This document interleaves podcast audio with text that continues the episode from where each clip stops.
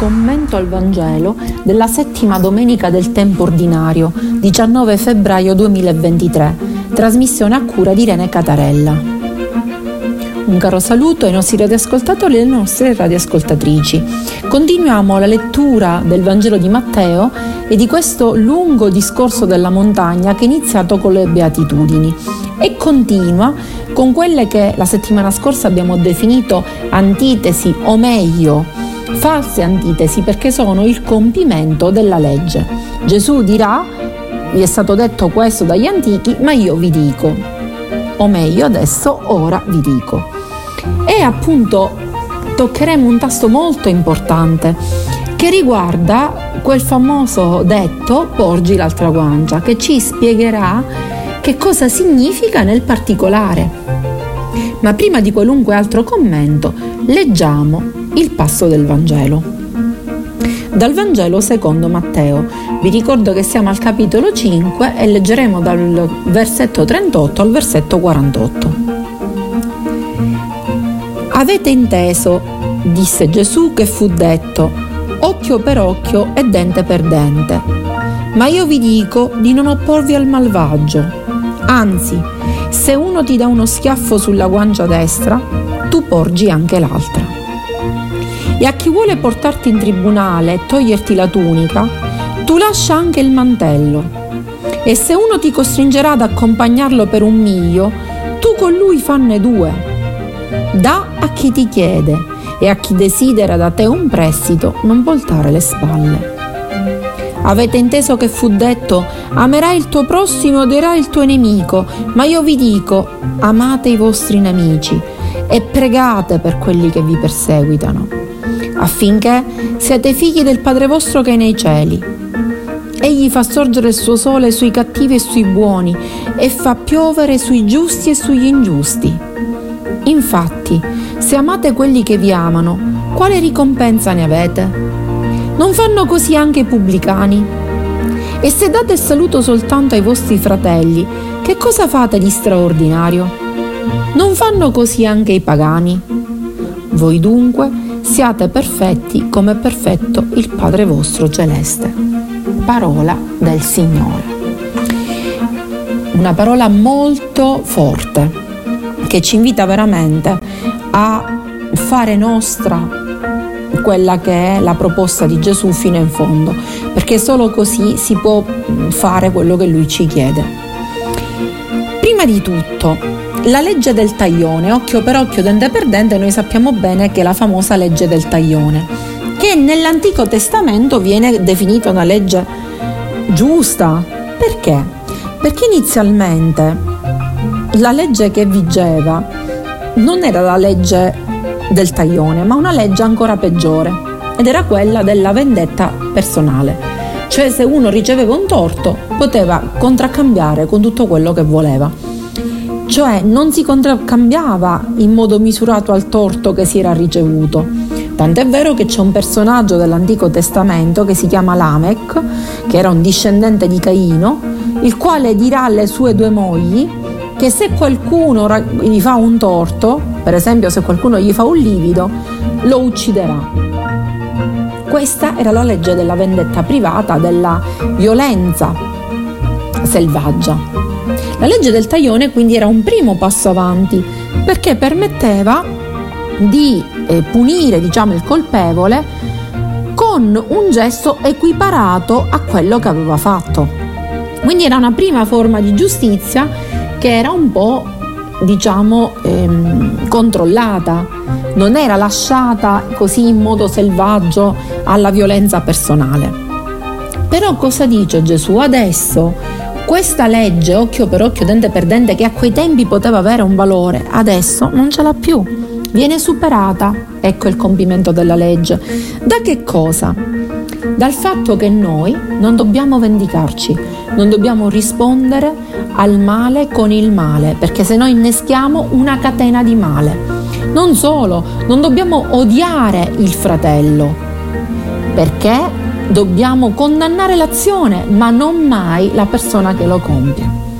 Così come fa il Padre nostro che è nei cieli. È semplice questo da dire, più difficile da fare, ma con la preghiera e con l'azione dello Spirito Santo si riuscirà a farlo.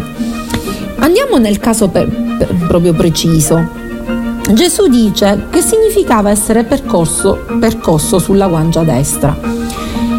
Allora, quando noi diamo uno schiaffo a una persona, noi colpiamo, e siamo destrorsi in genere, non parliamo dei mancini ovviamente, diamo uno schiaffo sulla guancia sinistra. Per dare uno schiaffo sulla destra poss- dobbiamo dare uno schiaffo non più con il palmo della mano ma con il dorso. Questa azione per gli ebrei era un'azione indegna.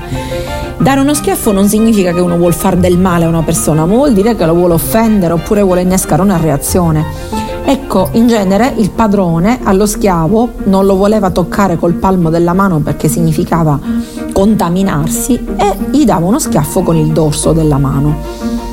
Quindi significava, eh, come dire, mh, mm, più che altro umiliarlo.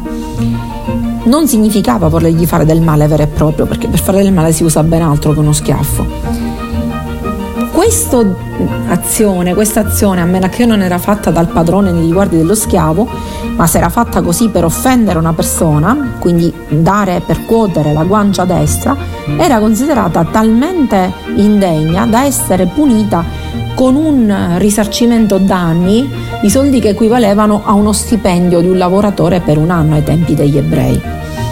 Quindi che cosa dice Gesù? Se succede una cosa così terribile, tu devi porgere l'altra guancia. Che significa? Non ti devi vendicare, non devi innescare il male.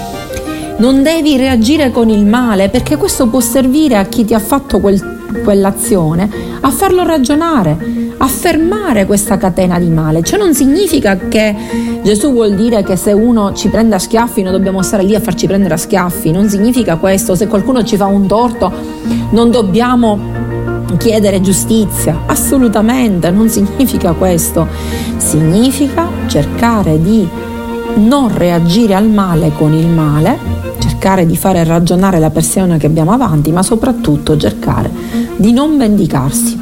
Anche se inneschiamo un'azione contro la persona che abbiamo davanti, in genere sarebbe meglio un'azione legale perché proprio ci rivolgiamo alla giustizia, non lo dobbiamo mai fare, ma fare per perché vogliamo del male all'altra persona, ma semplicemente per una questione di giustizia per fargli capire magari il male che ha fatto e il torto che ci ha fatto. Quindi questo significa porgere l'altra guancia. Tant'è vero che Gesù, quando è stato percosso, non è che è rimasto in silenzio, ha chiesto perché mi percuoti. E i mercanti del Tempio che stavano profanando il Tempio rendendolo un luogo di commercio, un luogo commerciale, quando invece era un luogo spirituale, li ha buttati fuori malamente. Anche il fatto che abbiamo letto, no? chi vuole portarti in tribunale e togliere la tunica, dai il mantello, dobbiamo capire che tunica e mantello erano i due capi di vestiario più importanti per gli ebrei. La tunica stava a contatto con la pelle e il mantello copriva. Di giorno copriva dal freddo, ma di notte serviva da coperta, quindi era una cosa fondamentale. Addirittura si diceva che se qualcuno prendeva impegno il mantello di una persona e dentro la sera quell'appegno non era stato pagato, la, si doveva restituire il mantello perché sennò poteva morire di freddo. Cosa vuol dire in questo caso? Cioè non ricambiare col male, il male che ti è stato fatto vuole la tunica, dagli pure il mantello, ovviamente è un modo di dire. Così come se ti chiede di fare un miglio con te, di percorrere un miglio di strada con te, percorrine due. Il verbo qui è angariare. Se ti costringe appunto a percorrere un miglio, ti vuole costringere a fare qualcosa, tu raddoppia quella cosa. È sempre un modo di dire non ricambiare il male con il male, non vendicarsi ma ribadisco non significa che uno non si debba difendere, assolutamente, o debba restare inerme e passivo. Poi importante che non solo non si deve ricambiare al male con il male, ma si deve dare a chi ha bisogno.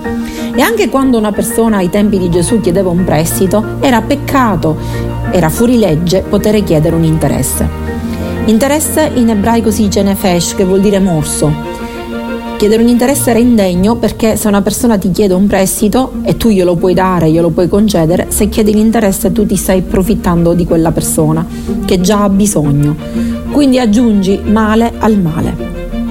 Ed ecco adesso invece la frase più importante. Ama il tuo nemico. Vi è stato detto di amare il vostro prossimo e di odiare il tuo nemico, io vi dico di amare il nemico. Questa è la rivoluzione vera e propria dei rapporti con gli altri che poi non è quello che Dio fa con noi. Anche quando noi lo eh, offendiamo, lo possiamo offendere, ci dimentichiamo di Lui, Lui continua a far sorgere su di noi il sole. Lui fa sorgere il sole sia sui cattivi che sui buoni. Dio ci perdona, anche noi dobbiamo fare lo stesso. Nei riguardi di chi ci fa del male, non è che vuol dire che noi ci dobbiamo far fare del male, amare il nemico, no significa che noi non dobbiamo augurare il male a quella persona, non dobbiamo odiarla. Odiare vuol dire augurare il male, ma dobbiamo pregare per lui, pregare affinché il male che lo affligge, nel senso in questo caso un male dell'anima che lo porta ad azioni cattive, possa allontanarsi da lui. Cioè amare, nel senso che intende qua il passo, agapan, vuol dire amare in modo incondizionato, o meglio, volere il bene dell'altra persona e mai il male dell'altra persona, anche se quella persona ci ha fatto del male. Perché se facciamo, se amiamo solo chi ci ama, cosa faremo di straordinario? Saremo uguali agli altri. Dice appunto Gesù. Invece noi dobbiamo essere, e così si conclude questo passo, voi dunque siate perfetti come è perfetto il Padre vostro celeste, cioè dobbiamo in ogni modo cercare di somigliare a Dio, noi siamo figli di Dio, essere figlio vuol dire somigliare a qualcuno, quindi dobbiamo somigliare a Dio e per somigliare a Dio dobbiamo compiere azioni di bene, dobbiamo volere il bene della persona che abbiamo davanti, anche se quella persona ci vuole male. Non dobbiamo odiarla, non dobbiamo mai augurare alla persona che abbiamo davanti il male, anche se questa persona non ci ha fatto bene.